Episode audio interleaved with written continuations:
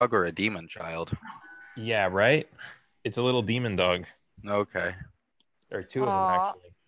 They're fighting. They're playing. Oh, she's fighting. My mask is upside down and I look upset. You should be.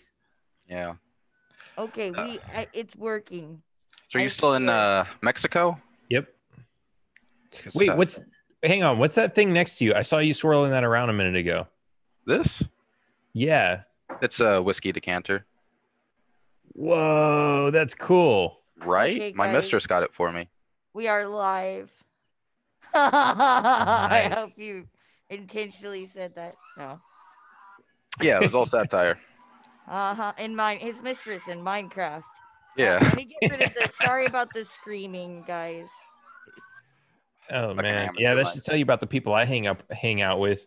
They keep saying all these crazy things, and I keep adding in Minecraft, and then they're like, what the hell are you talking about? I did that earlier today. I was like, I yelled something I'm not going to yell again, and my windows were all open, and everybody was out in their yards and everything, and I leaned over and went, in Minecraft, and my roommate's like, what are you doing? It's like the other day when you were talking about something like going swimming in a lake or something like that. And I was like, there's no water left in the lake. It's all guns at this point. Everyone's just lost all their guns in there. We're going to go swim in the guns. Yeah. That's going to be like an urban legend in the future. They're going to be like, yeah, if you go diving in that lake, bring a metal detector. There's all kinds of guns you're going to find in the water. It's going to be wild having 30 million years later down the line and aliens come and discover the planet and look at all of our fucking memes trying to figure out shit about us. Right? Oh, these are ancient hieroglyphs. These are important images. Right? Oh, God. Like the Egyptian stuff is just memes to them. They actually had two languages. They had one where it was shorthand, and then they had one that was their cursive where it was detailed and stuff like that. So they literally had a meme. I mean, that's really what it was. Right? Right. Yeah, do we want to do an official intro, or are we just winging it at this point? Or I figured we'd do an official intro, but I was gonna let you. Did you post it to Twitter? No. So I need to do the invite thing. Copy. No, you see the link that I sent you. Just... Oh, okay. You sent it to me. Okay. Yeah. It's right. Okay. Oh, I turned off my notifications. So. I'm gonna start sharing this stuff too.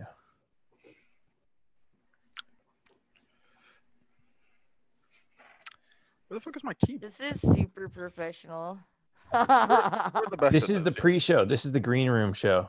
Yeah, exactly. This is for subscribers only. So if you're watching this, you have to subscribe. That's the rule. Yeah, that means now you have to subscribe or you've broken our social contract. Yep. Hey, how do you get this YouTube thing? Is this out of context? Should I not talk about this? How do you get this? I was watching somebody's YouTube and they have this thing now where you can comment. But if you want your comment to actually be seen, you can donate. What did they call that? Super chat or whatever? Yeah, you have to have a certain amount of subscribers, or you have to have a certain amount of hour views. I wonder. We haven't quite been offered that yet. We're about, I don't know, 29,000 some odd people away. 29,000. Wow, so you gotta really be up there. Yeah. Or if you get enough views per week or per month or something like that, it counts too, but I don't remember what the number is. Oh, man. Yeah, I don't know if I'm there.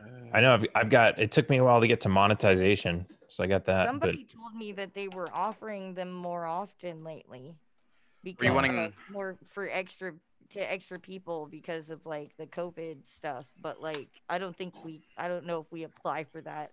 Were you wanting Instagram why would you too? Not? Go ahead. No. I was asking Mike about the Instagram. Oh. You might have to do that one. I don't have it saved on my computer. What? Instagram. What can about you? It? Can you stream to Instagram too? I don't know how to stream to Instagram. I don't think you can unless you do it through the phone, which totally sucks. You can only it can't connect or whatever. I'm just wanting you to go to Instagram and post the link on Instagram, Mike, because I don't have it saved on my computer. That's not how it works. You have to have a picture or a video. With it. Boomer. Then fucking. Oh my God. Screenshot it. Oh my God. and send it. Like, what do you? What? Just fucking. Yeah, you can't. That really pisses me off about Instagram. You can't even put a link with a screenshot. Isn't it like fucking Venmo that makes you pay for like every post? Have you guys ever heard of that? I thought that was like a money transfer app. That's awful. That's the whole thing. It was just like Facebook, but you like it was about like money transfer stuff, like your transactions. Like, hey, I just spent $5 at Starbucks. Hey guys, what? That type of deal. Yeah, it was a weird deal. That's fucking weird. Yeah, I have to check that out. Am I allowed to swear on this channel? No. Oh yeah, totally swear all you want. We do it all the time. Right. Fuck like, yeah. It's totally okay. No swearing, no drinking. I'm like, are we gonna get censored by YouTube if I? Probably. We're probably yeah, but that's why we have. We're probably all shadow banned. Yeah, like YouTube's okay, but we're gonna get shadow banned one day, and it'll be all right. We're not quite popular enough to be shadow banned though. Well, it was like the other day how we were talking about how we could potentially be getting assassinated over some of our journalism, and it's like that's like pinnacle anarchy right there. That's like, you know, martyrdom right there. If you're getting assassinated by the government as an anarchist, you did something right. That's right. What that means. That's what I'm saying. Like, please kill me, daddy. Oh jeez. Minecraft. He's like trying to tell his girlfriend how important it, I mean, how awesome it would be if he got assassinated. And I'm like, that did not go well. You can't just tell the normies that, dude, you gotta let them, you gotta be gentle. They don't understand what the heck you're talking about. Yeah, help them along. I'm terrible with that. I just dropped the bomb, figuratively speaking, of course. Yeah. Oh yeah, yeah, like you don't have any commercially great bombs. It's fine. Oh my god. Let me did you get it figured out, Mike? Yeah, I'm getting something figured out. Oh yeah, something. Not the thing that you wanted, but close. Oh, okay.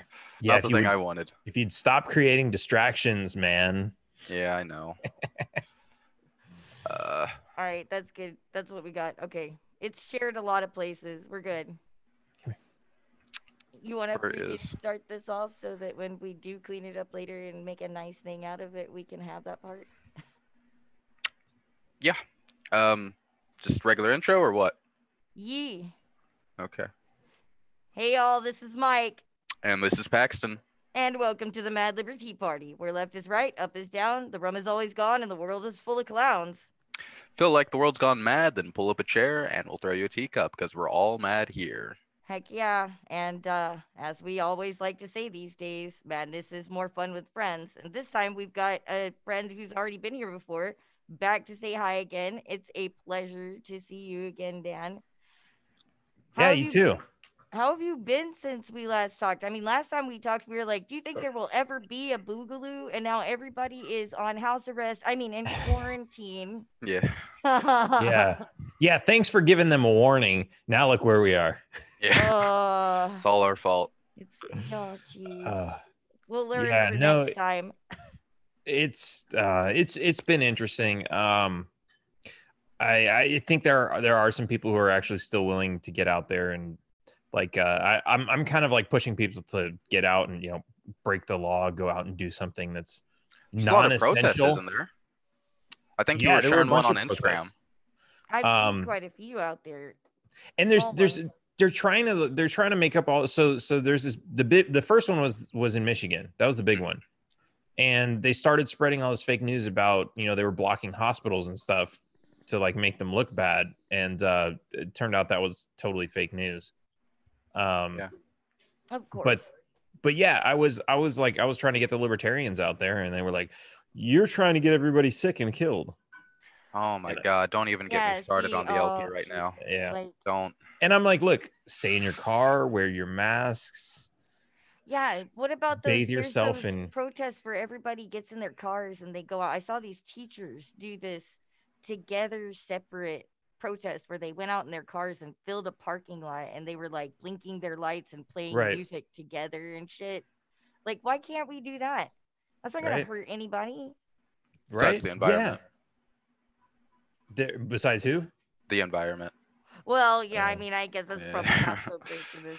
environment, but I mean, like, we could do something similar. It's all the protests that were scheduled for now that are like about important things that they're trying to pass through and make bills for and stuff. They're all being canceled. Everything that people were working on, like politically, as and as far as like activist groups and stuff, seem to be like just coming to a dead halt or going into like full throttle, like, you know, Maj and people Boogaloo mode out there, like walking the streets and stuff, but I can't get a single person to gather with me. They're all too afraid of, like, they're afraid of what the media will say. They're like, if we do something and our group's name is tied to it, we will get the media on us, and then everyone will hate us and we will fail. And I'm like, oh. That's so lame. It really is. Yeah, I mean, so somebody was making this point. They were like, yeah, if the government banned jumping off bridges, then there are some people who would go jump off bridges just to break the law, right? And I'm like, okay, I see your point, right? Like, breaking a stupid law just to break the law is kind of stupid, especially if it brings harm to yourself. But at the same time, I mean, you can do something. Like, if they ban jumping off bridges, you go piss on their state house and say, no, you get rid of that law. Nobody's going to jump off a bridge, whether you ban it or not. I mean, some people are going to, whether you ban it or not, but your laws are irrelevant, and we're not living our lives in accordance with your mandates. And it's, you know, that's kind of how we have to look at it. And, like, you know, I understand, like, if people are scared of the virus, okay, fine, which I hate, because I know it's like, okay, it is a real virus. It is a real threat, but it doesn't mean we have to, like, live, you know, like cavemen who, like, never come out and see daylight again. Yeah. Which, ironically, they say getting out and getting daylight actually does build up your immune system enough to beat this virus. But that's another story. But it's like, we don't have to hide from this thing. And I get it. Okay, so you don't want to go out because you're afraid of the virus. That's fine. Send a letter. Like, send letters, make phone calls, dude. Like, just call the fucking governor and be like, yeah, I'm staying in my house because I'm scared of the virus, but you're you know, threatening to give me tickets for walking outside of my house. You can go screw yourself. There's two things I want to bring up. One, have you heard about the craziness of police officers being sent to churches during Easter Sunday to gather people's license plates? Yep. How the fuck can people still be saying police are the good guys? Well, and arresting while they're in their cars. It's like, I've heard of them arresting pastors now too. Yep. It's fucking wild. Now, the crazy thing is, the same people that are, like, super pro or religious are the same people that are praising the cops on a regular basis. Usually it's going to be a right basis that has Christian backgrounds or moral backgrounds to them, or I'm sorry, religious backgrounds to them. And now here they are, they're fucking heroes. They are taking their capes off and giving them tickets for doing the very thing that they, you know, love to do and talk about doing all the time. Yeah, right. They seem pretty backwards. Well, I think this is waking a lot of people up because of stuff like that. That's what's so frustrating to me about the LP right now, though. This is fucking go time to be out there talking. Yes, they're doing the same thing. Yes, I mean, they're the ones sitting at home. We'll wait until the virus is over, and then we'll go do something. Yeah, yes. No, I'm really pissed off about that. Oh my god, like, oh, I've been very frustrated with it myself. I'm like, yeah, okay, so, like, they're like, we're gonna, you know, a lot of them are like, you need to just sit back and organize yourself and shit. And I'm like, yeah, but, like, we could be out there doing community things, helping people, and we're just not, because we're afraid of what people will think. And I'm like, if we were worried about that, why did we even freaking do this? Because, like, the Libertarian Party seems to cause people to freak out all the time. Like, I didn't come here to play nice with people. I came here to do things. Right. Yeah, and it's frustrating too. And I kind of get, like, on one hand, I I see this, right? So look at the Democrats and the Republicans, right? And you look at the parties themselves, and what are they and what do they do? You don't see Democrats out doing things under, you know, we're the Democrat Party and we're feeding the homeless.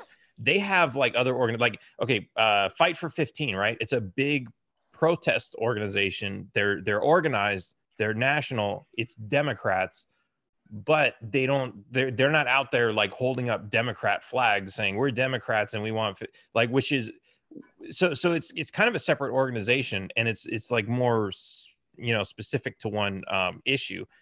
And so I can see the argument for the libertarians to say, okay, yeah, no, this is just a political party. We don't do those other things. That's like, and you know, of course, they're not the size of those other organizations to have all that. And so you do see a lot of libertarians creating organizations outside of the party that do that. And it's not really the party's responsibility. The party's responsibility is, because it's a political party, is literally ballot access and candidates and that sort of thing.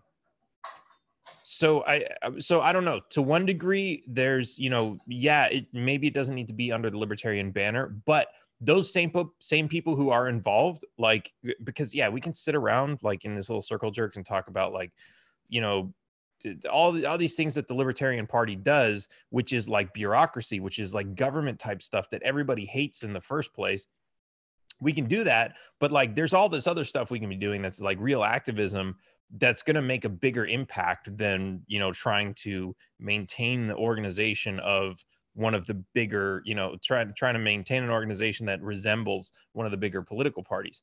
Right. That does nothing to advance the cause of liberty. So, you know, except for, you know, like I said, the ballot access and that kind of stuff. But yeah, like the other kinds of activism, I don't know. It's kind of there. I think there's more people that need to maybe shift some of their energy so that they're doing both. Yeah. So this is actually a marketing strategy that it's kind of counterintuitive.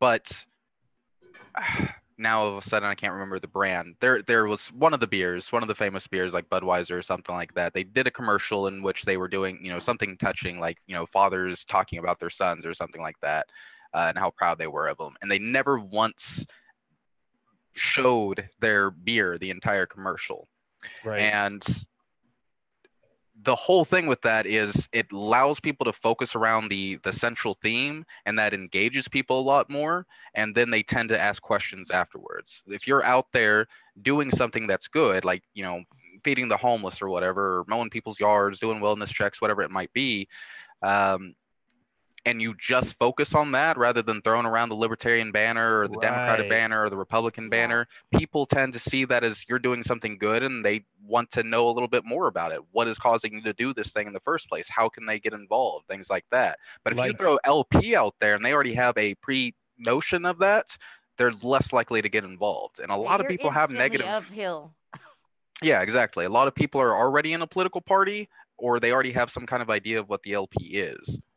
Well, yeah, and if you're in a place where you run into a lot of, like, little L's or whatever, they will tell you that they don't need the LP at this point. They're like, what? I'm already out here doing shit. Like, what do you want me to do? I'm trying to need them. You know, and the thing is, like, they want to be with a group of people and shit. I think that a lot of them are just kind of... There's, like, a whole group of libertarians who are very impatient. We don't fucking like voting on everything. Yeah, if I want to do a fucking wellness check, just give me the numbers so I can call and ask people how they're doing instead of having to take a month to do a vote. Hold on. Let's vote. Let's vote on whether or not we should have a vote to give out the phone numbers. I love the people in my OKLP, before, but oh, fuck. I watched our LP do a vote to see if we could flip a coin. Like, to make the final decision. Yeah, no, it is, and it's like, and I'm just like, wow. And what's even more confusing is like, is, you know, they want to grow the party and they want to get people interested, and then that's like the first, like, you know, experience they want to bring them to. Yeah, come to our convention, and it's like no, if you want to do that, you've got to make your business meeting, you know, make that the Friday night thing, and then make the entire weekend, the Saturday and Sunday, make that like make that the party, make that, you know, all the talks, make that the lunches and dinners, make it fun, have a band play, like, you know, during lunch or something, like, you know, make it a fun event so that when people go, it's not like, you know, it's not like, oh yeah, well, I feel like I just sat through a meeting at work. That could have been an email. And you know, yeah, make it fun. I mean, that's the whole thing though, is the LP is so dedicated, it seems like, to appeasing the statists that are out there. And I think it was Patrick?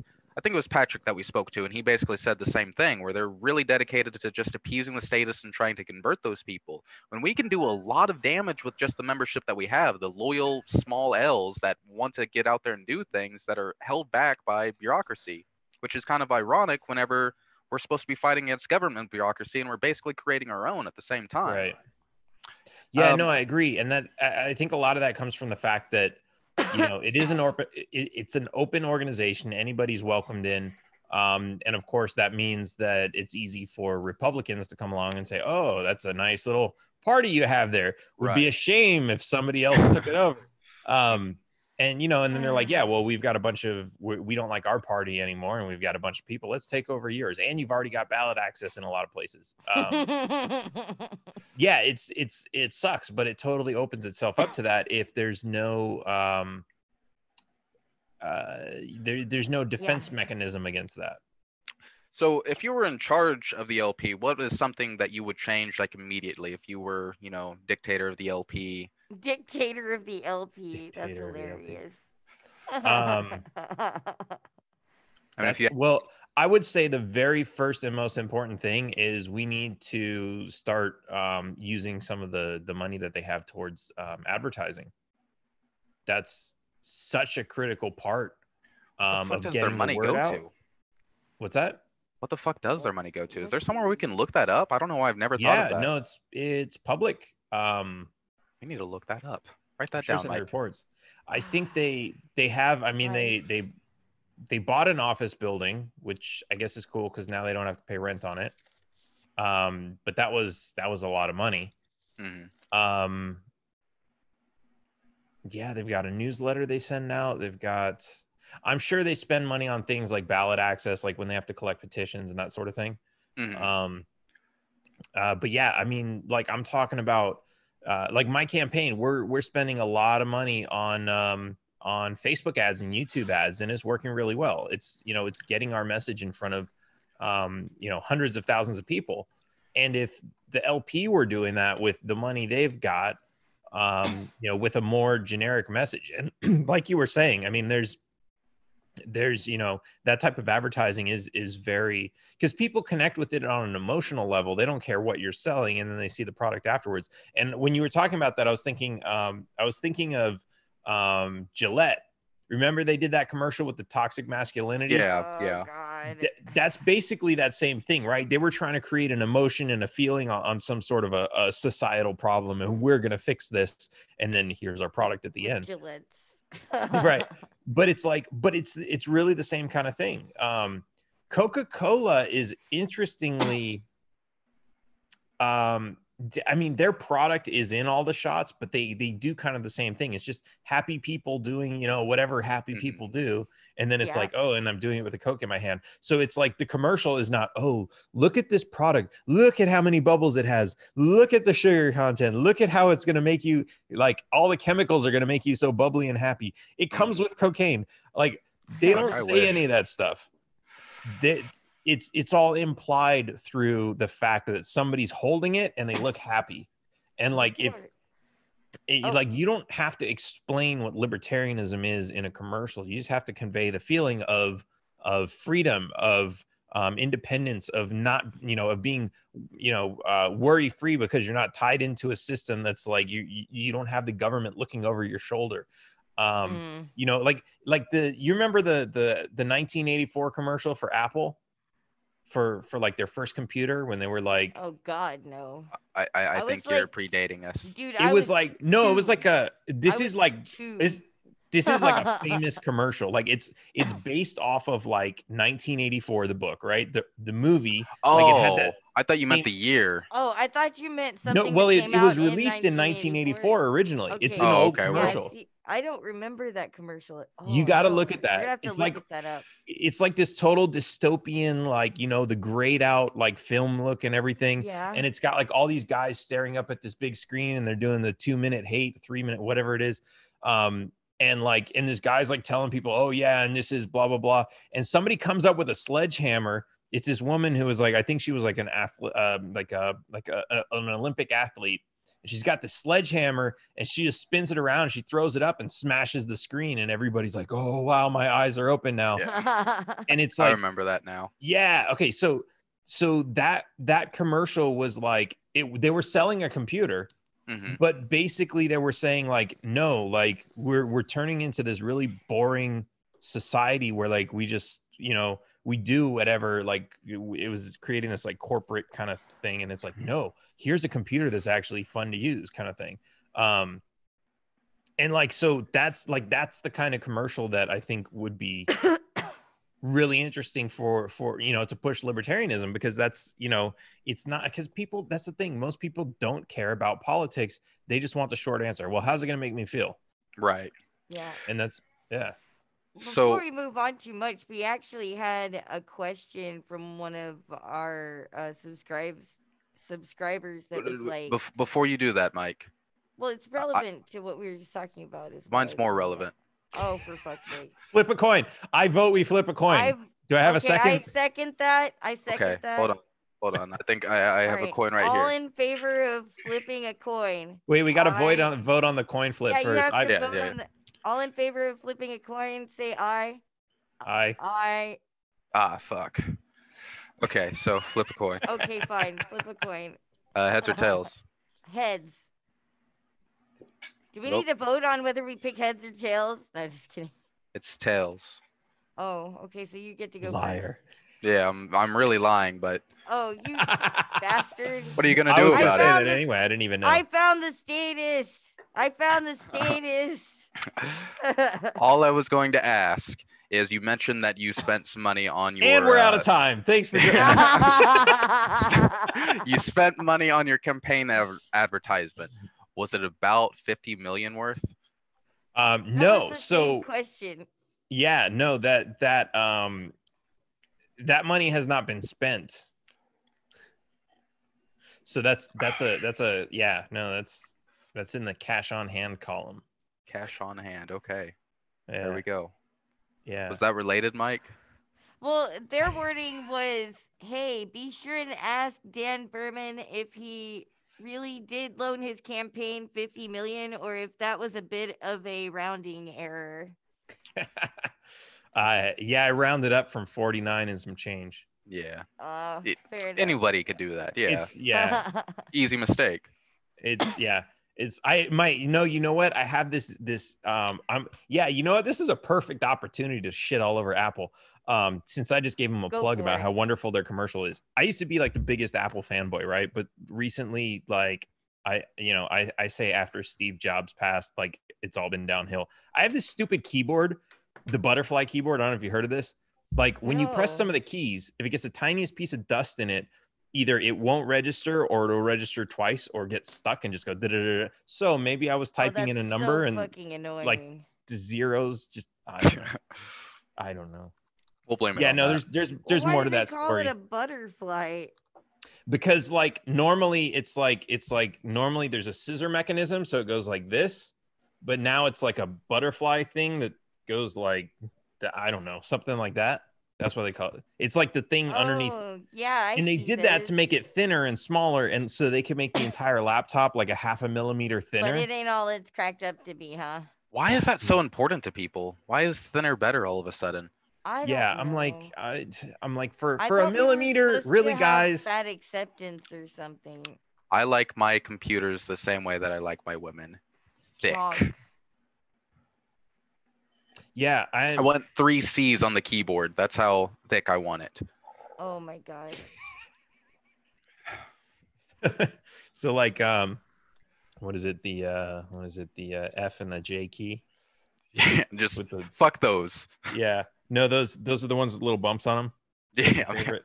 Yep. I don't want to waste too much time on Corona tonight, but there were a few questions in our audience about that a little bit, and I wanted to ask one more before we moved on from that too, because one of our subscribers wanted to mostly know if you guys were doing okay during the quarantine, where you're at, and how it's affected you and your family, and if you've gone to any of the protests, or if there's been need for protests where you are.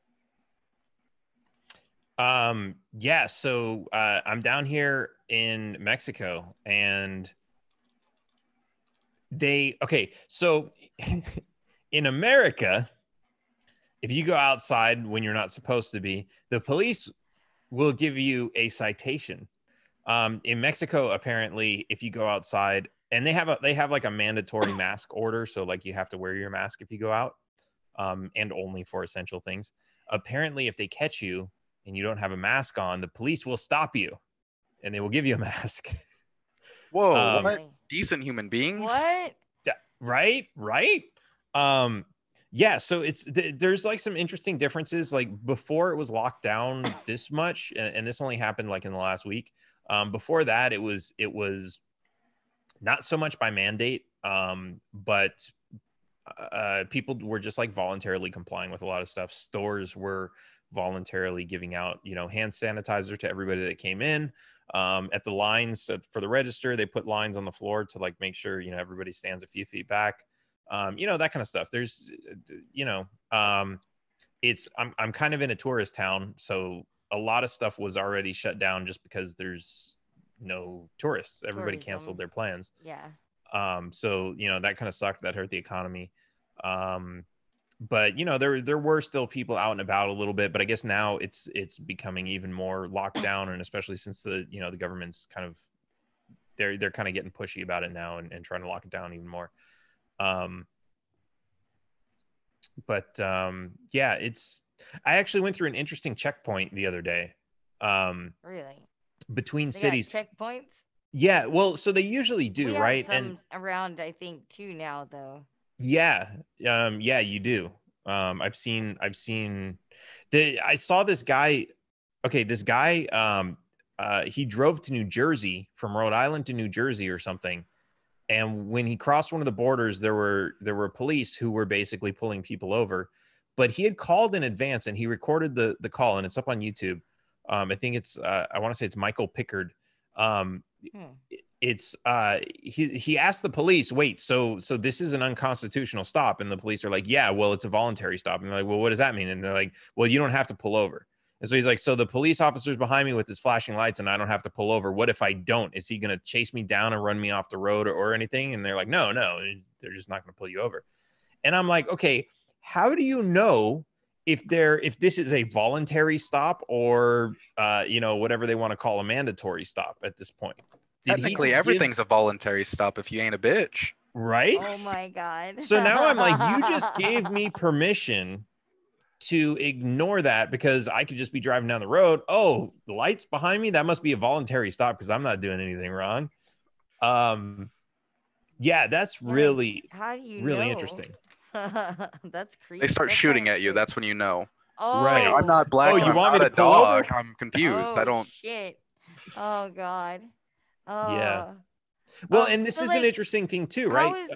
I bet this isn't very good for y'all's campaign. How is this affecting that? I mean, it's actually kind of good because we've already been doing online campaigning. I'm really good at that, and now everybody's locked in their homes, and none of the other candidates know how to do online campaigning. So, yeah, so we have a good advantage.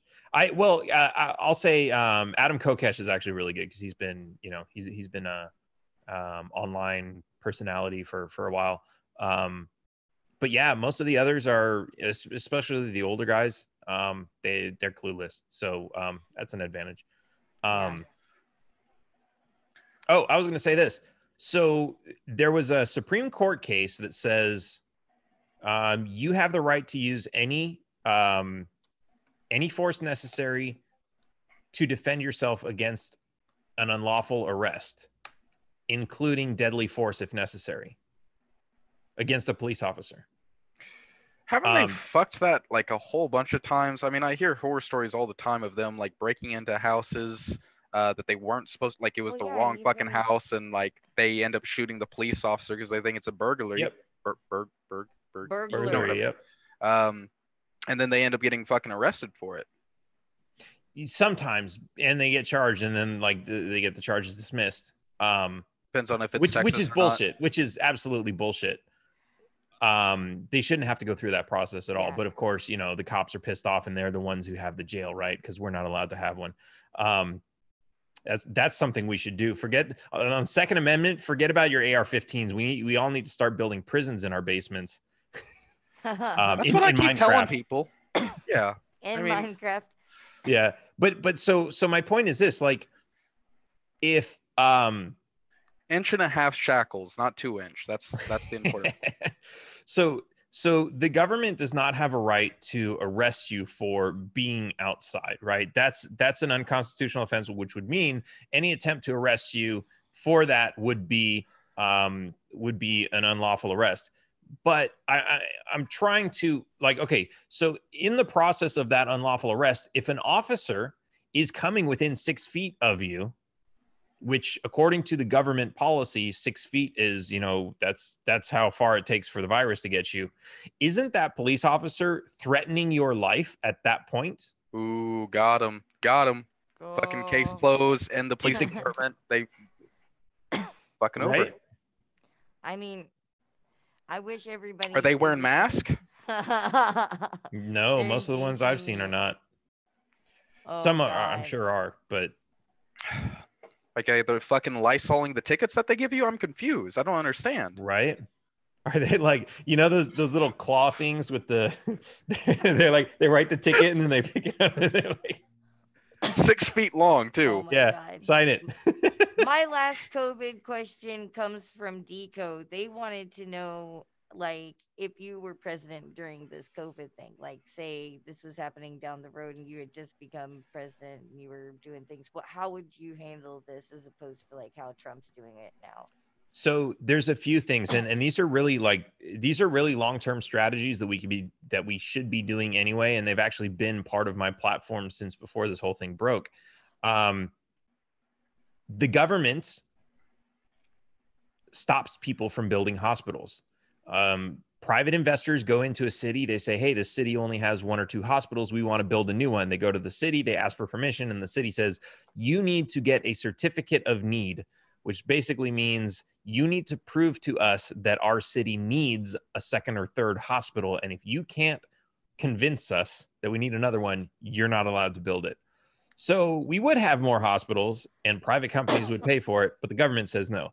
We'd have more doctors. There are people who are graduating all of their colleges and they're fully qualified and capable to be doctors. But because of the way the system is designed with their internships and certifications and everything, they literally have a fixed number of people who can become doctors every year. There are doctors who are extremely qualified coming from other countries around the world. They're already here in the United States and they would love to be practicing as doctors, but they're not allowed to because the government has more restrictions on that. There's medical research that cannot happen because of restrictions. There are, even in the first few weeks of the corona stuff that was going on here, there were masks that would not be released to the public because they were not FDA certified. Same thing with tests. In fact, there's a company right now that has a 10-minute test that they could literally stick in the mail and ship to every American. You could do it yourself. You pull it out. It's got a little needle. You prick it, kind of like one of those diabetes things. Exactly. You put a little drop of blood in this thing, and it's like a pregnancy test where if the strip turns blue, you've got corona. But those are illegal because and they're going around on the black market right now. Oh God! But they're illegal because they're not FDA certified. Well, you wouldn't know anything about the black market though. You're a good right on Minecraft. Yeah. But so these are really just, you know, the most important thing to do is get government out of the way where it's in the way. And these are things that they're not just going to help the corona situation. They're going to help everything else. So we see this curve, right? They tell us we have to flatten the curve because if the curve goes up too high, it's going to go over this line, which is the capacity of our healthcare system. Why don't they talk about raising the line? Like they could do that almost overnight with what we have already. Raise the line. And not only that, when you look, yeah. And but here's the thing, like you look at how many people were supporting Bernie Sanders because they wanted this Medicare for all. That's how many people are hurting for healthcare in this country. It's a lot of people. And the truth is, like, the only reason healthcare is too expensive or the wait lines are too long is because of government restrictions that are restricting the number of doctors, restricting the number of hospitals, and restricting access to the medication. You get rid of all that, the cost goes down. We have more doctors. When someone gets sick, you don't have to wait for too long. It would be so much of a better system. And that's something that, you know, we should do regardless. And then when the next virus comes around, we'll already be prepared, and we'll have, I mean, the country's going to be in better health to begin with. So there's so many advantages to that. Well, we had a question from somebody where they were asking, like, if we end the Fed eventually under a libertarian rule and we don't have an IRS, they're like asking if you had any ideas on how we would be able to run things like this without them. Run things like the nation, how we would be able to afford to run the nation without something like the IRS. If anything, it'd be more efficient. Yeah, I mean the smaller scale. Like, I mean, I think what is the nation is the question. Is it the military? Because like 98% of that could be cut overnight and no one would notice a difference. That's all the military that's spread out around the world, stealing resources from other countries to profit private corporations in the U.S. We could stop doing that. And then we need a lot less money to run the government. Arguably, the only thing that's of any real use in the federal government are its court systems. You know, a lot of people, we've turned into the system where we rely on the federal government to write laws. When traditionally, you know, traditionally it's all been up to the states to write most of the laws, the laws about crimes, and, you know, how to prosecute crimes and how to resolve disputes between people. And even then, that was it, right? There was none of this, it's illegal to be in possession of certain substances or machines or, you know, this kind of thing. Yeah. There weren't taxes on owning certain types of things, widgets. I mean, that's literally what it's become. Like, this thing here, if it fits this magical description, you're going to pay us money every year. That's what it's become. And a lot of it's just absolute nonsense. And when you get rid of that and you recognize that that's just the way for these bureaucrats to steal money from us, and you get rid of all the programs that they've created to justify it, then you recognize the country runs itself. It runs itself best when it's left to run itself. And that's not the country. That's not a city. That's not a state. That's the entire world. That's how the entire world operates. And it operates much more efficiently when everybody is, you know, operating for their own best interest. I was reading a statement that someone said the other day. You know, when you go to the grocery store to buy food, that grocery store is not there because there's some benevolent organization who's like, I'm going to serve food to the entire country or to the entire city. No, you go there because they want to make money. And you want food without having to go butcher it yourself or to go make it yourself, right? So you have this trade, this agreement between you and the store where, hey, they're going to do something for you, you're going to do something for them. You're going to give them money, which is all they want, and they're going to give you food, which is all you want. And it's a perfect, beautiful system, and you're both taking advantage of each other. And if you would get government out of the whole process of that, then things would be even smoother. But that's really how the whole world operates. Yeah. I actually spoke about this earlier today. Like, this was our Instagram thing for the day. And it was about how, you know, everything was basically fine. The corporations were handling things way before the governments were handling things. People were doing things way before the government was doing things, the federal government at least. And then all of a sudden you have the federal government coming in saying, hey, everything that's non-essential has to be fucking closed down. Or a lot of the states started doing that. And then in the same breath, all these people all of a sudden can't work. and they're like, oh man, that's really hurting our economy. I have a brilliant idea. Why don't we give everybody money? Everybody money, everybody. I'm essential, and they're still giving me money for some reason. It makes no sense to me. And which is going to increase inflation. Go ahead. You know what's really stupid about that is most people who are getting this money back. Well, most of the people who are getting this money back is like, oh yeah, here's $1,200. We're doing you a huge favor. Most of the people who are getting that money gave them more than $1,200 in the last 4 months in taxes. Yeah. How about you stop stealing from people and you won't need to give them $1,200 bucks. Give them money back when it comes. But people are so thankful for it all of a sudden. They just, it's because they've accepted taxes is what it really comes down to. They've accepted taxes as part of the life, and there is no getting around it. And so them getting some money back is a good thing. That's why tax day for a lot of people is a good time. They're getting some money back. But why do you have to get money back? Why did you have to give up the money in the fucking first place? You should have had to give it up. You should have just been able to put it where you want to put it. Yeah. And honest, like, I know a lot of people who are like, you know, if I just had a little bit of extra money, I could help out all these charities that I want to help out. So like, it's not like I don't think people would give things to charities. We have charities running off of people's good graces now, even with taxes. We have people getting arrested for helping people. Yeah, we do. For giving out food or giving them a place to sleep. What's interesting too is like, so for most people, their biggest budget item is their rent. Well, that's why we need rent controls, obviously. Well, here's what's interesting, that nobody, like, everyone talks about the price of rent is too high and that's a problem, but nobody ever asks, well, why are we all renting? Why don't we own our homes? And think about it. Over the course of your life, you're going to give hundreds of thousands of dollars, maybe over $1 million, to the federal government in taxes. And most people, by the time they hit 60 or 70, if they own a house, they still owe a shit ton of money on it. If the government weren't taking all this money from us, we'd all own property. And what does that mean? Well, that means we wouldn't be paying rent, anywhere between, you know, $1,000 a month to some, you know, some people are paying $4,000 or $5,000 a month. And not for fancy places either. New York, I know, is like $2,000 for almost nothing. We're wasting all our money on rent, which means we can't save. And so if we can't save, what happens when we're out of a job for a couple months, like we are now? Well, we have no savings. And think about this. If you were able to save just $5,000, right? It's not a whole lot of money in the big picture, $5,000. If you have that in savings and something like this happens, something like this epidemic, right? And you're stuck without income and you've got $5,000, what happens?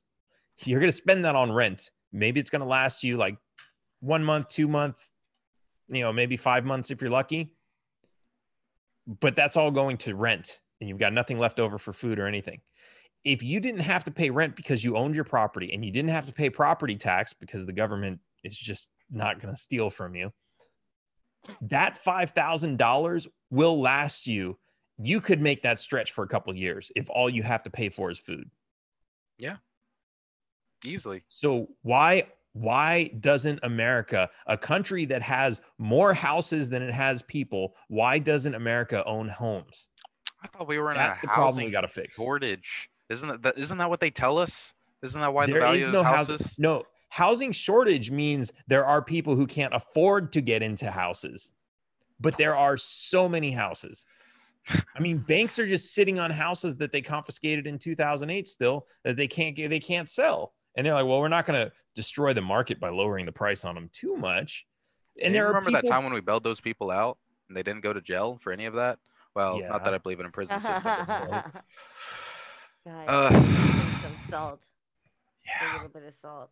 Yeah, but that's the whole thing. Like we have to start looking at the source of the problems and stop trying to just patch up the symptoms. Yeah, I think people have gotten very used to that kind of fix. Right. You want instant gratification. That's the whole thing. That $1,200 sounds like an instant solution to them, but they don't look at the long term. Like the moment that they started talking about the stimulus and then making this into a reality, I just told, like, fucking spend your money, because it's going to be devalued so hard in the coming months. It's going to cause inflation. The debt is going to go up. The value of goods are going to go up because people keep panic buying still to this day. So fucking spend your money, pay off your debts, whatever the fuck you got to do, but spend it. At least that's what I think is the best thing, or invest it in something more solid like gold or silver or Everclear at this point. So they're, I'm still checking out that little whiskey thing. Dude, I love this thing. You think I'm joking, but my mistress really gave me it even, I didn't want to show my cup, but it came with like a world globe cup. Nice. But I want to ask, so this is something that I've been fighting with the Libertarian Party about for a while now, and I don't understand why taxation is theft is the war cry. To me, I feel like there's so many other things that we can talk about that grabs more attention. So I would love if you could tell me why taxation is theft, like why that one in particular. So to me, it's one, it's personal. Yeah, I fought it out with the IRS a couple times. But also I recognize it as, whoa, did you fought the IRS and lived? Yeah. Wow. I actually for about 6 or 7 years. So apparently they have this thing, I'll throw this little piece of knowledge out there. They have this thing called non-collection status. So if the IRS claims that, so yeah, if they claim that you owe them money, whether you filed a return or they filed a return for you, they will call you and call you and call you, and they'll go into your bank account and they'll try to levy your wages and, you know, all that kind of stuff. If you call them and you tell them, and of course you might have to quit your job for a week. You tell them I'm unemployed, I don't own any property, and, you know, blah, blah, blah, blah, blah. You fit into a category of people that they call non-collectible, and they will put you on non-collection status. And if you can get them to do that, and I did that, and I've had a job since, and they didn't come to garnish. They haven't been in my bank account since. And then there's a 10-year statute of limitations, and that has lapsed now. So now they can't collect on it. So I saved like, I don't know, 40 grand or something that they were trying to get from me. Nice. Yeah, and they can't ever come after that. So. So that's a fun fact, but yeah, it's really, really interesting. And actually, like, I know the IRS is like, I mean, it is like the mafia, but at the same time, they do maintain some semblance of legality through their structure, because they are a government entity. You can still sue them, but they have this whole system of smoke and mirrors. So really what they do is they trick people into paying more than anything. And they use fear and everything for that, but like a government agency, right? So what I was going to get to about that is, so why taxation is theft? I see taxation as the core building block for all of these other government programs that everybody else wants to get rid of. So somebody wants to get rid of the drug war. Well, what do you think is paying for that? Somebody wants to get rid of all the foreign interventions. What's paying for that? You know, somebody wants to get rid of, I don't know, name a program, the ATF, the illegal guns that they're running to Mexico, the drugs that they're importing from Colombia, all these programs. Well, I guess the drugs they're importing from Colombia doesn't cost us any money. That's what they use to get money to fund all their other illegal wars that the other money won't cover. But that's another story. But yeah, it's all funded through taxes. Why don't we own property? Because of taxes. We can never own property. We're getting robbed every time we look around, and all of this money is going to the government. They use that to hire police and bureaucrats and to give themselves like ridiculously big pensions and salaries and everything else. And if you pull the plug on that, you ultimately fix a lot of problems just by the fact that they don't have the money to operate them anymore. So I've heard that argument before, and what I will hear in counter to that is, well, that hasn't really stopped them, because then they just go in debt. They'll just spend the money that they don't have, and then that causes more harm in the long run. Yes, but there's two things that are going to happen. So you've got, okay, borrowing money, right? If they don't have any income, it's just like a bank, right? If you lose your job and you don't have any income and you go to the bank and say, I need a loan, they're going to say, no, you don't have any income. Why would I lend you money? The same thing happens to the United States with a lot of people who are investing in bonds, or lending money through banks and bond asset swaps and all those other things. So at some point, the banks are going to say, yeah, we're not going to lend you money. Now, of course, if that happens, then they're going to go, okay, well, that's fine. We'll just print money. And so you absolutely need to figure out how to control that, because then we'll end up like Zimbabwe and we'll have like $100 trillion bills floating around, and everything will be worthless. Yeah. So, but ultimately, like, yeah, that is a problem. But at the same time, that's a problem that if they start doing that, people will see that, they will feel that directly and immediately. If they print money now, most people don't notice it. And of course, you know, they're not printing a lot. They're, you know, when they inflate the currency, they do it by, you know, just a few % per year. It's still a lot of money, but it doesn't totally disrupt the economy. If they're unable to borrow money, and they're unable to tax people, then they're going to have to do more of that. And that's going to create a problem that people are going to, they're going to recognize and they're going to push back. It's also, you know, one of the other things, okay, so, well, let's talk about agencies that they have to fund, right? The FBI and the Secret Service, which the Secret Service is not supposed to be there to protect the president. It's actually supposed to be there to protect the currency from counterfeiting. Right. Counterfeit currency or alternative competitive currencies. They've been trying to outlaw Bitcoin since the beginning. It's illegal to create your own currencies. There was a guy who created this thing called Liberty Dollar, which was basically a gold and silver coins, and actual certificates that were redeemable for coins that he had in a warehouse, like an actual real gold-backed currency and silver-backed currency. And he was shut down and arrested, and I think he did a few years in prison. Wow. Because you're competing with the government. It's illegal to compete with the post. It's illegal to deliver mail and compete with the post office. Like letters. Yeah. You can send like those big FedEx envelopes, but they have to be overnight. You can't do regular mail with those. Otherwise, it's illegal. It's called the Postal Express statutes, which are like over 100 years old. I didn't know it was that specific. Huh, I'm going to have to look into that. That's crazy. So I was really scared of being like an asshole and you not having an answer. But I'm so glad that you do. It makes me so much more confident about it. I've been asked everything. Good. But what I do want to say about that, because like here's another. What's your penis size? Wait, no. Oh God. Yeah. Well. If you were to stack $100 bills. Dude, there you go. Okay, so what I was going to say was drink live anymore. I was just doing that in honor of Dill. This shout out to Dill. I got asked the same thing, so don't feel Dill. Too bad. Nice. Yeah, he got asked that. It was uncomfortable for him.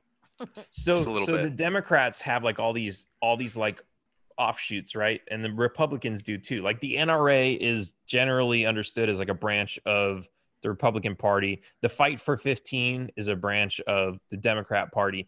And they're separate organizations with a separate agenda, but it's a different brand, right? And what's really interesting about that, because I get that like the libertarians don't like taxation and theft, because to some people it's a turnoff. Although if you know how to handle the conversation, like I've had conversations with people who are like really pissed off, and then I totally pull a 180 on them and they're like, oh, well, yeah, I guess it is theft. But all that aside, like I get like there's not one flavor that everybody likes, right? Sure. And so if you look at the Democrat Party, like when you don't always see like the Democrats are like what does a Democrat stand for? And like we can have our own assumptions of the conclusions that we've come to. But ultimately, like they don't stand for Fight for 15. that's an outside movement, and it's mostly made up of Democrats, and it's probably like funded by all the same people and everything else, but they keep the brands separate, right? Kind of like Toyota and Lexus. They're owned by the same company, but Lexus is more like luxury and Toyota is more like consumer, right? So they keep the brands separate so that it's not like, oh yeah, I don't know, I'd rather have a Mercedes than a Lexus, because Lexus is like, that's like a Toyota, right? They keep separate brands. And so in doing that, if Fight for 15 does something that some Democrats don't like, then you don't lose them as Democrats, because it's not the Democrats saying Fight for 15, it's a separate organization. And so they do this with like all their different movements. So if the Libertarian Party, and this is a problem also because the Libertarian Party is not that big, so we don't have the resources, the money, the people and everything to create 100 different organizations. But if there was, you have organizations like Normal, right?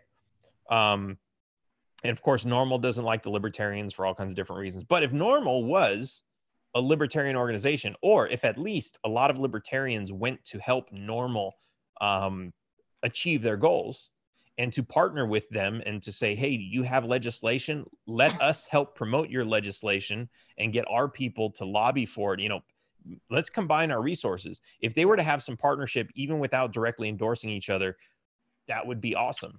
And that's kind of what Fight for 15 and the Democrats have. So if we could do that with even more things, if we had like a libertarian gun lobby that was like the NRA, except like more for guns, actually, maybe what is it? The Gun Owners of America, I think, is more libertarian, I've heard. I don't know much about them. We haven't checked into that. We'll have to look into it. Mike, write that down too. I kind of heard, don't take my word for that. It's not an endorsement. But yeah, like, you know, and then there's like, you know, there's so many, like, libertarians have all these different, like, you know, catchphrases and taglines. And it's like, yeah, if every single one of those was its own organization fighting against one particular cause, that would be amazing. But yeah, we don't have what we've been kind of advertising, though. That's what I've been trying to, like, scream at my local Libertarian Party. Like, okay, I get that, you know, the Bernie Bros, for example, don't agree with a lot of what we say, but they want legalization. So why don't we ally with them? Let's do a pro-weed thing and do that, and let everybody that agrees with that come together.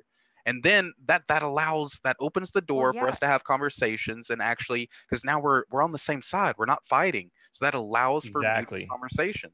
And so this creates a problem where people want to take that a little bit further. Oh, while you're here, why don't you join the Libertarian Party? But they're not really libertarians in any other aspect. They might be anti-gun, they might be, you know, anti-freedom in a million different ways, but they're pro cannabis, right? So that's where I think, and I get it, like, you know, libertarians are like, they're frustrated and they're like, hey, come on, let's start growing the party already. We need more people. And so they're like willing to take anybody who comes to the front door, even if they're not libertarian. And that's dangerous. That gets to what we were talking about earlier about, like, the party just, you know, taking a different direction. But you're right about advertising. But this is where it gets difficult too, because you can create an ad campaign for, like, you know, 10 different demographics or markets or causes, but then you have your advertising budget like 1/10 for each one, instead of putting, you know, the full amount behind one. And, you know, it's easy when you're Democrats and Republicans and you've got, like, you know, literally billions, hundreds of billions of dollars probably going into, like, all these PACs and everything. Then it's easy, but we're not there. And we're not there because, of course, you know, there's no corporation that's going to give $10 million to a business that's going to, or to an organization that's going to promote more competition for that corporation to not make as much money. So we're not selling special favors. We're not selling protectionism. And so therefore we're not economically viable for people to donate to this cause, which should make us more viable to the voters themselves, but getting that message out is difficult. Right.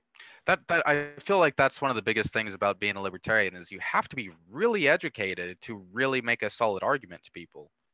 Like, it really seems that way. Like, a lot of the libertarians I'll talk to, they might be educated on one thing, but they might not be educated on an entirely different branch of libertarianism. They might be really good with cannabis, but they have no idea about guns. Because it takes so much to develop those arguments. And that's what's beautiful about the I guess the splintering, like the Fight for 15 people. They don't have to know anything about Medicare for all. They just have to know Fight for 15 and why it's good and all these other things. And all they need is like 5 bullet points. And that's, I mean, that's really all there is to that.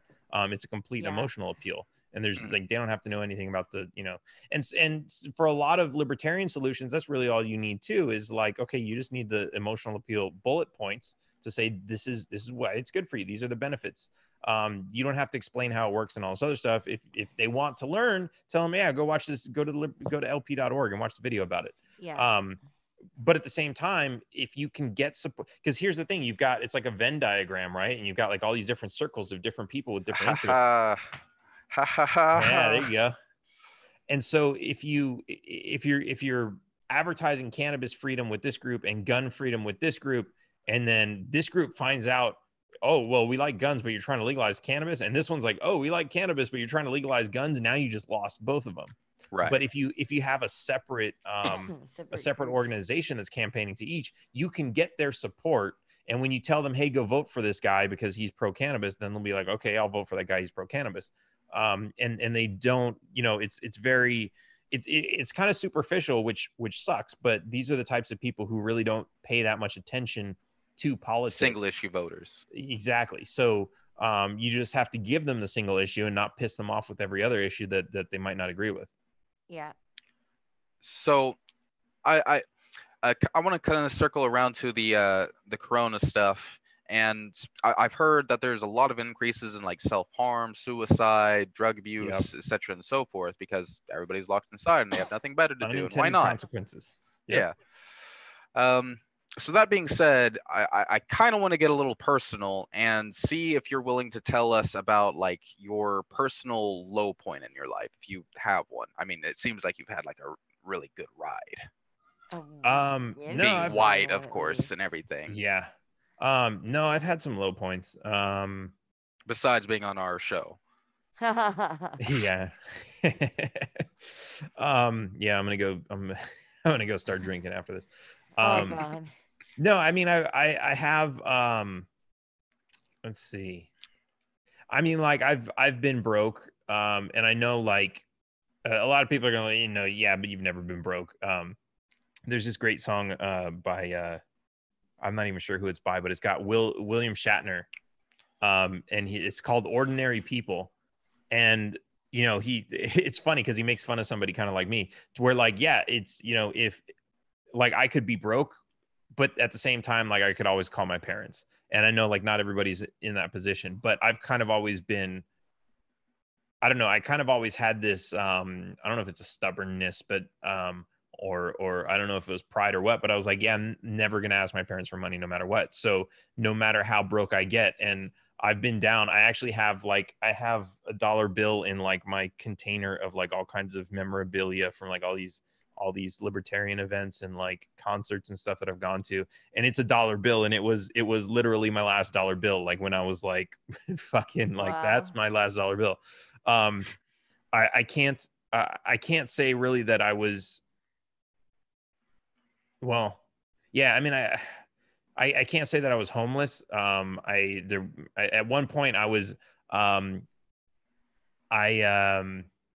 woman that I used to work for actually, because she was super cheap. She was running her office out of an apartment building in Santa Monica, which now that I think about it, that was a really expensive apartment, I'm sure. So, but nobody lived there. It was just an apartment that they used as an office, and maybe it was for zoning. I don't know.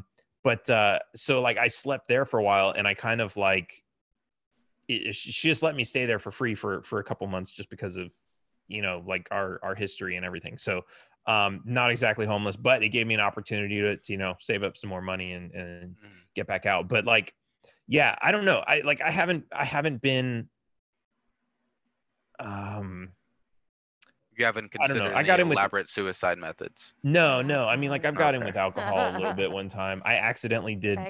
I don't know if it was meth or like some really, really strong cocaine, but that was actually, a little column B. Yeah, it was a fun time, but it was, I don't know. I thought I was going to die at some point.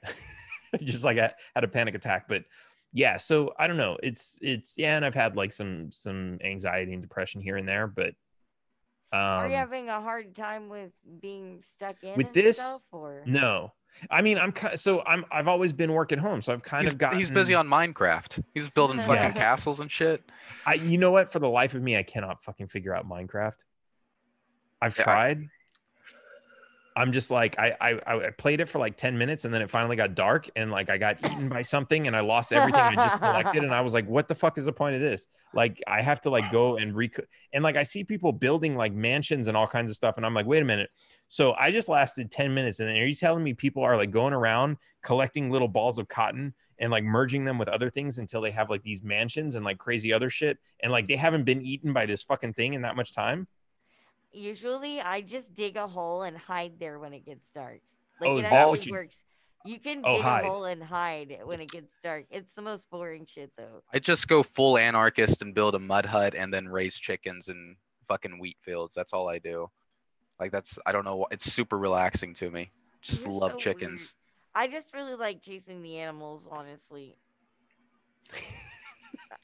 I'm not exactly the best Minecraft player. Yeah, so like, we're not pros. He makes all these crazy elaborate machines and stuff that work together. He's got like computers built inside the game that do shit for him, and he's just like beep boop boop, and I'm like, what in the fuck is this? See, that's that simulation shit. That's like that's what they say. We are all a simulation inside of a computer because eventually we're going to start building computers inside of our computers that are actually simulations. Whoa. And then those simulations are going to run like sims inside of that.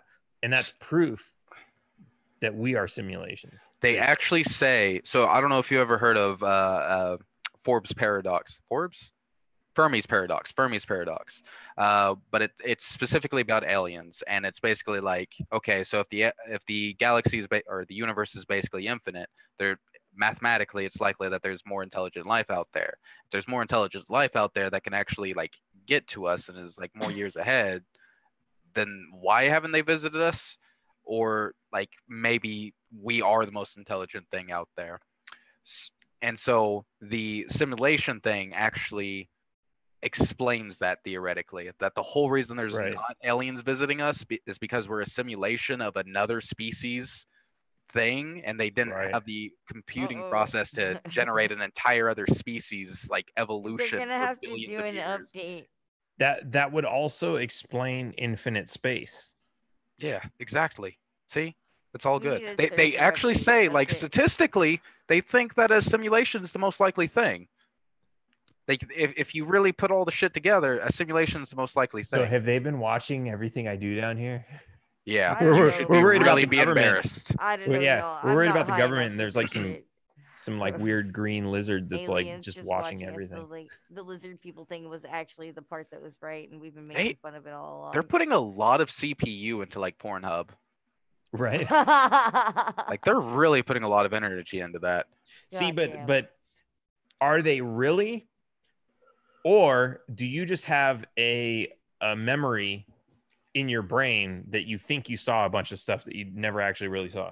Well, I'm a good Christian boy. Just a flashing screen. I just know of Pornhub. I've never actually been there. So. Or YouTube or a movie or anything.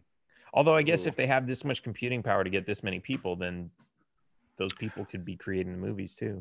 One of my favorite philosophies is, well, I don't quite recall the philosopher behind it, of course, but it was basically saying that existence has not happened until this very moment, and all the previous things that you think of are like just things that have been programs. Yeah, right. They're programs that were put into you for this existence, and none of the other stuff actually happened.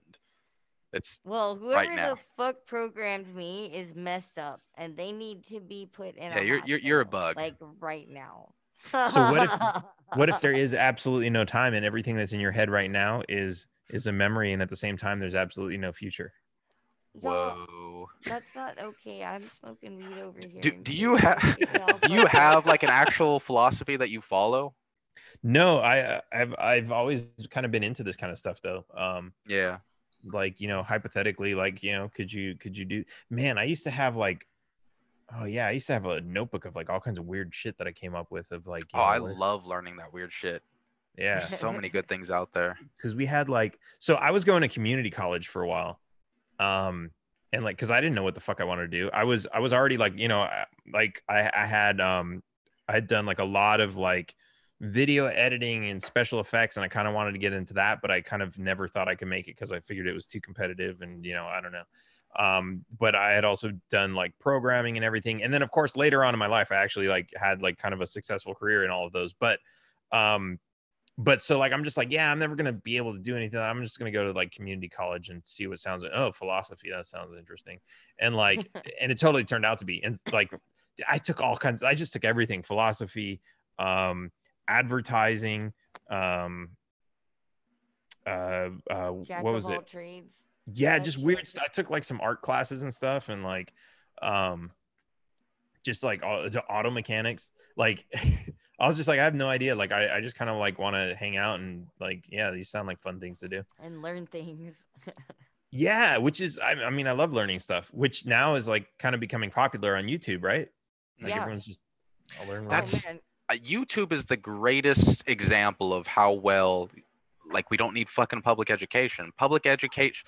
I did terrible in like regular schools. The moment I got into college, stuff out there now, and there's all these different methods that you can prescribe to, and they have like teaching things to teach you how to teach that way, and just like they almost punish you for wanting to learn in public education. Right. They're like, if it's outside of the test, don't fucking worry about it. That's all they really give a shit about. That, because that whole system was designed to create factory workers. Exactly. See, Dan gets it, Mike. Like, which is, it's even creepier when you talk about the bell. Like bell curve? No, the bell. Like that's how a factory works, right? They ring the bell and you get to the assembly line. Yeah. Then they ring the bell and you go on your lunch break. Yeah. Or blow the whistle, and that's how the schools work. Exactly. Oh, you want to go to the bathroom while you're on the assembly line? No, you have to wait until they blow the whistle or ring the bell. Get your bathroom pass. Yep. Yeah, I mean, I talk about that shit all the time. How I mean, that's all schools are really designed to do, is make more factory workers. Yeah, they're not meant to make you smarter. They want you just smart enough to be able to function a machine. That's that's about it. But the moment you start questioning authority, they're like, whoa, whoa, whoa, whoa. Wait a second. Well, and not only that, but every once in a while we get one of those teachers that wants to actually teach, and like, that's sad to think about. Fuck those people stuck in those places where they can't teach to people who want to learn, but I wanted to be a teacher for the longest time, and that's the entire reason I decided not to do it. It's like, I wouldn't be able to teach my students the things that I want to actually teach them. Start a black market school. Maybe I already did. I mean, that's like, yeah, the Elon Musk eyebrow. I think that's like it's an accidental silver lining from this whole shutdown, is that all these kids are at home learning, and like, they're doing, from what I hear, they're all doing a lot better. They're actually like bonding with their parents. Yeah. It's really weird. Yeah. I mean, also, there's more domestic violence, but I have heard a great. Well, that's because the police officers also have to stay home. A lot of really good stories about people getting to homeschool their kids and stuff, you know. And like, all the people I know who are already doing it are all like excited because they're getting to talk to their friends about it and stuff, you know. Yeah. And give each other advice, and it's just that it brings us all. Even though we can't be together, it's still bringing us together in a way, I suppose. It's actually funny. Mike and I actually kind of met through us teaching things. We met on World of Warcraft, playing video games, and then we created like a group, and we started online classes about the things that we liked for the people that we knew online. Like, I was doing history classes online about like weapons and armor and stuff like that, because it was relevant to the game that we were playing. Yeah, and I was telling people how to make graphics and how to organize. We were doing Skillshare. That's what we were doing. Yeah, it was really fun. We should have known then that we were tired of the game, though. We enjoyed the classes more. We enjoyed doing the classes more than the game itself. Fuck, I still fantasize by doing that. Well, maybe we should do that this way instead. That's not a bad idea. I mean, hey, he's a smart man. Maybe we should think about that in the future. Do you have any like high school hijinks that you want to bring up? Oh man. I know we have a few more questions too. High school I kind of blocked that out. I think a lot of us did.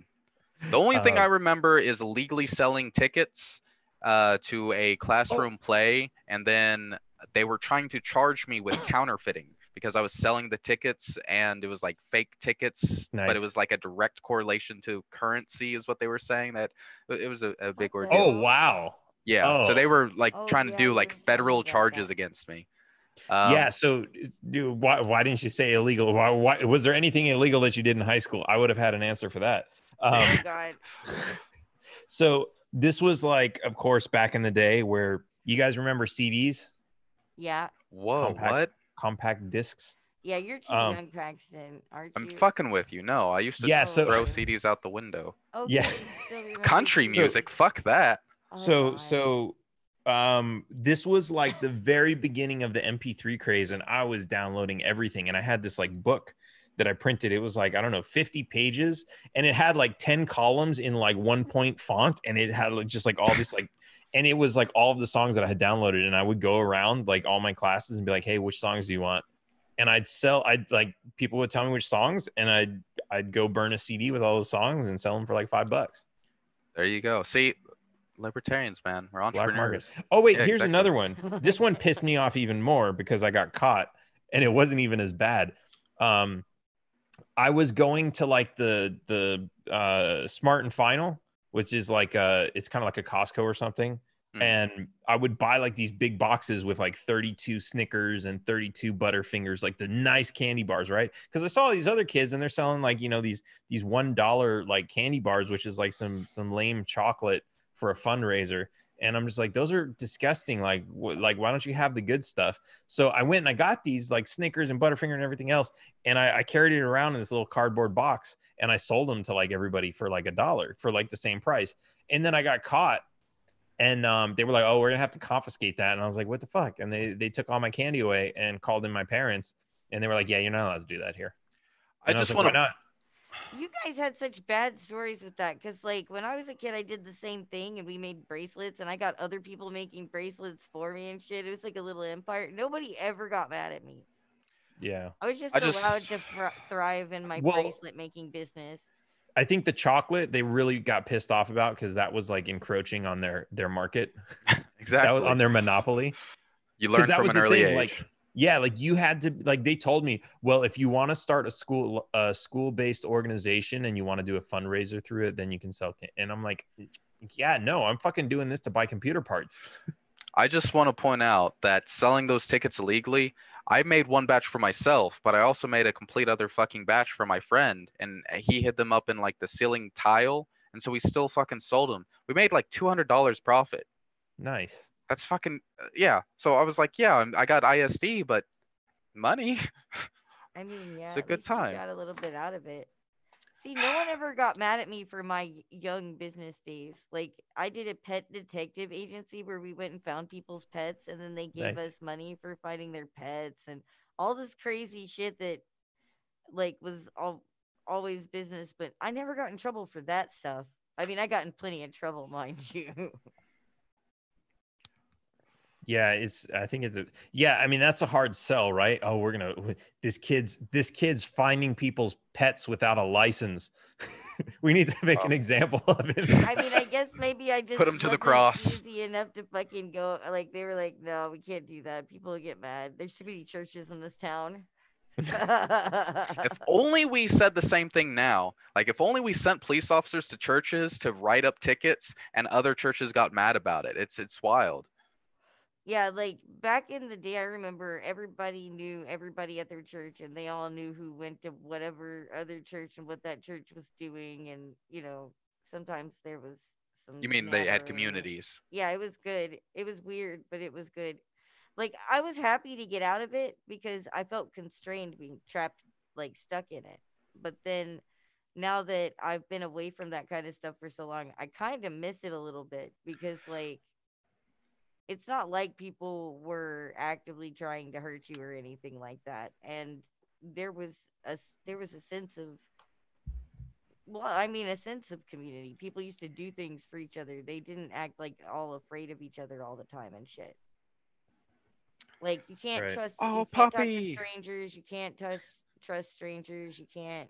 Mike, look at the puppy. Oh, puppy. Oh, he looks so cute. Oh. He's like, why aren't you paying any attention to me? I've been down here. I've been throwing the ball like under the desk over here. How is Corona affecting your puppies? I guess he's happy that I haven't gone out as much. More.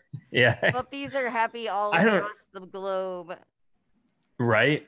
Actually, I saw a video today. Well, it was kind of weird. But it was like they had like 20 or 30 like vet technicians in a kennel and down this aisle of like and they had all the doors open and they're like, yeah. And it was like, congratulations. Like they finally, this place is empty because everybody has adopted every dog. Yeah. Nice. And I was like, well, that's really cool. But then I was like, oh shit, all these people are going to be out of a job, aren't they? Oh yeah, that's true. Or they're going to be emergency rations. Yeah, no, I'm sure they'll find more dogs, but yeah, it's there's actually this big organization called Soy Dog, SOI, and like I think they rescue a lot of like animals who have been like injured by like all kinds of like weird stuff in like, you know, some Asian countries where they're selling these dogs for meat and all this other stuff, and I saw they were doing a thing where like they rescue those dogs and then they adopt them out all over the world to whoever will take them. Huh. It's really interesting, but they said, yeah, they're hurting right now because they can't ship the dogs because of the corona. And yeah, so they're like, yeah, but we're not turning dogs away. We're building more shelter. We've got the land, so we're going to build more stuff. So I thought that was really cool. Yeah. I think a lot of people are going to get strained in the end. At least there are people already feeling strained. Like, we're not even being forced here in Arkansas. Like, we don't have a stay-at-home order, thankfully. A lot of people are just voluntarily doing shit. I mean, we do have like a little bit of a curfew, I think. It seems more like a suggestion, really. Yeah. Yeah, that's the way it should be, just a suggestion. But even that is causing strain on people, man. Especially on like anything that, you know, like there's so many things that involve us get together. Yeah. And yeah, it is. And ship. And that's just such a cute dog. Paxton's gone for the night. He's just dead to the dog. Dude, I love dogs so much. My assistant manager brought her dog in today and it just like made my day. I love dogs. We don't deserve them. We don't deserve them. This guy's he's yeah.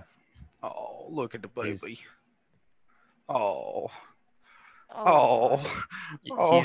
Yeah, when he's not being super annoying, he's super adorable. And then look, here she comes. Oh, wait, what's going on? Are you showing him off? Is there something going on? Do I need attention? Yeah, this other one's she's the barky bossy one. Come here, Bombi. Come here. Now she's running away. She's like, oh no, it's done. No, it's over. Put him down. We're done. Okay. Yeah. I just don't want you to be holding him doing it to. Mm-hmm. Yeah, she's come here, Bombi. Come here. No, she's like, no, I'm not interested. I thought we were giving away snacks or something. Cookies. Oh, now she's in. Did you say the word? Yeah. I wanted to ask. I'm really into reading about like historical people's morning routines and seeing what they did. So I was curious of what your morning routine is, if you have a morning routine, or do you think that's important at all? I do, although sometimes I get into a routine, but it doesn't stick for very long because for whatever reason. But I guess normally I if you could write out a perfect morning, what would you do? Oh, perfect morning. That would have to be like a morning I don't get to have very often. I guess I'd wake up, brush my teeth, get some coffee, and go to the beach or something. Ride my bike to the beach, but I haven't done that in like months. Tomorrow, Dan. Tomorrow I'm gonna. Well, tomorrow's a weekend. Let me give you today. How about that? Okay. Since that's a work day, I wake up, brush my teeth, sometimes just go get like a drink of water, and check my emails, get that stuff out of the way, like everything that came in last night, and then take. What time do you get up? Like on average. 7 or 8, probably 8. Okay. And then I walk the dogs, come back, and start working. It's good stuff. Yeah. I have no and then I work and work and work, and then I podcast for hours and hours and hours. Sounds about right. Yeah. I mean, I guess I have a routine, but it's a horrible one. Like you get up at like fucking noon. No, that's when you see me get online. That's when you exist. That's like wait. I have to do other things during. I don't always get up and get online immediately. Damn it. You have to actually get online. You're not just like permanently connected. No, I go outside. I'm not sure what he's talking about. Stuff. It's weird anarchist shit. I mean, like my phone is like. Yeah, I'm never disconnected, which is probably terrible. What's the most like anarchy thing that you have? That I have? Yeah. Or that you do, besides like your Molotov cocktail throwing. I mean, and I don't have a driver's license, and I drive. Oh, that's fair. Yeah, I think even a lot of anarchists have a driver's license. Yeah. Right. Yeah, I have very little relationship with the government. I'm married without a license. I've got a passport. Oh, man. So that was a fun conversation. Apparently, women really like the marriage license deal. We had to have like a whole negotiation thing going on with like, so I don't want to get married, but also I don't like, I'll do a personal contract. I don't give a shit about that, but I'm not like, why is it okay for us to let the state tell us that we're married now? And that's the indivisible type of thing. Like, let me, like, if you really need it, I'll give you a piece of paper saying I ain't going to fucking leave. But I don't think the state should be involved. And long story short, because of that, I can't have knights come to my fucking wedding ceremony and fight. I was going to have legitimately... medieval. Oh, was that your concession? Knights. Yes, that was my concession. I'm still very angry about it. I mean, what if they just showed up? That's the original plan. That was the original plan. Just have them show up, not mention it at all to any of the wedding guests. Like it was supposed to be a normal thing. And then they just come in with like fucking flails beating the shit out of each other. But apparently I can't do that. That's not wedding material. Not wedding material. Yeah, I mean, like, come on. There's Star Wars weddings. Seriously? Yeah, apparently we can't do that. Look, we get to have, like, I gotta, like, come up with some sort of bachelor party. That's supposed to be what you get. You get the bachelor's party. Well, she was saying to do that on bachelor's party. I'm like, the rest of it, at the bachelor party, you get the bachelor party and the groom's cake. Everything else belongs to her. Do not attempt. Maybe nights in lingerie for my bachelor party. What belongs to the woman. You will lose your fucking fingers. I have seen this shit. They get all upset. Women are very quick to be authoritarian. They're the whole reason we have the state. Let's be honest. Oh, God damn it. Right. Right. He's like, why don't you do something about that? Yeah. I'll work on it. Sorry. There should be a law against what that guy's doing. God damn. Go make one. I just dropped my everything. Do you have any final questions? I think we've had him for much more than an hour. Gotta let go of the shackles eventually. Too long or anything. We've got extra questions over here. Probably some that you can answer pretty quick if you want me to shoot. Yeah, go for it. Let's see. I don't know if this is a fast one or not. Bombi. Dan, I have a huge favor. Yeah. Can you? So part of our subscription, our SubscribeStar, is that we, for anyone that pays the most for our SubscribeStar, I will personally write them a erotic fiction involving liberty and freedom-based themes. And I was wondering if you would do me the grand pleasure of reading our first fantasy erotica. It's relatively short. Maybe 3 paragraphs. It's not super dirty, so it's not like you're going to go be thrown in jail. I'll send it to you. Oh, my God. I'm so excited right now. Before we go there, I'll throw this in. We just got these. Oh, I'm holding this up to the wrong camera. What is that? Draw it back a little bit. Yeah. Yeah. It's right an iron-on patch. Dude, that's badass. I need that. Things. Yeah. So that's I'll send some to you guys. Send me your address after this, but then I'll give you one to give away with your giveaway. Yes. Yeah. Okay, my notes. I'm so excited right now. Oh, he worked really hard on this. Like he was like, when we get, tell everybody when we do this that I'm gonna do this for them. And we got a bunch of subscribers over the week, basically. And he was like, oh, shit, now I have to write Liberty Erotica. And we're all like, oh, God, what is this going to be? And then he emails it to me. And I'm trying to ignore it so I can get some shit done. And he's all like fucking calling Mike. Me. Like, dude, I need you to check your email like right now. This is very important. And I'm like, looks at it. Because I'm thinking maybe he sent me something else that's really important, but no, it's the erotica, and I'm like, oh my god, fine. Okay, well, I'm only gonna send you a little bit. It can be like a teaser.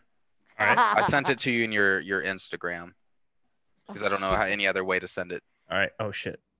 We have a chat room in here. God, yeah, but it's on my phone. Oh. Okay, hang on a second. Oh, I'm so excited.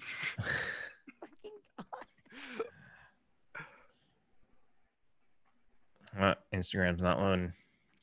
Why is it? This is so stupid to me. Instagram is like on the desktop or on a web browser or whatever. Yeah, it's like crap on the desktop in the web browser. Why? Okay. All right, here we go. You got it? Yeah. Oh, yes.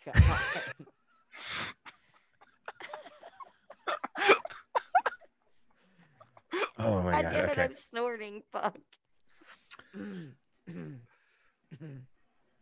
The night was warm and damp. A tinge of authoritarianism was in the air. Anyone with a bit of intuition could tell that tyranny was on its way. But tonight was not about that, no.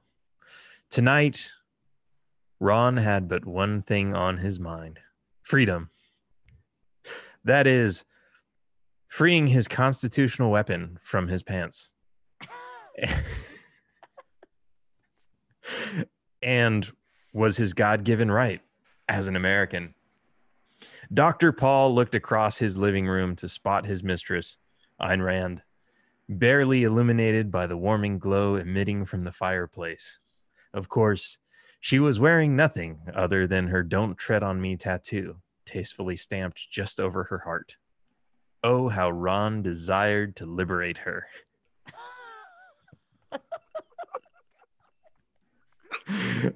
Shit, I lost my place.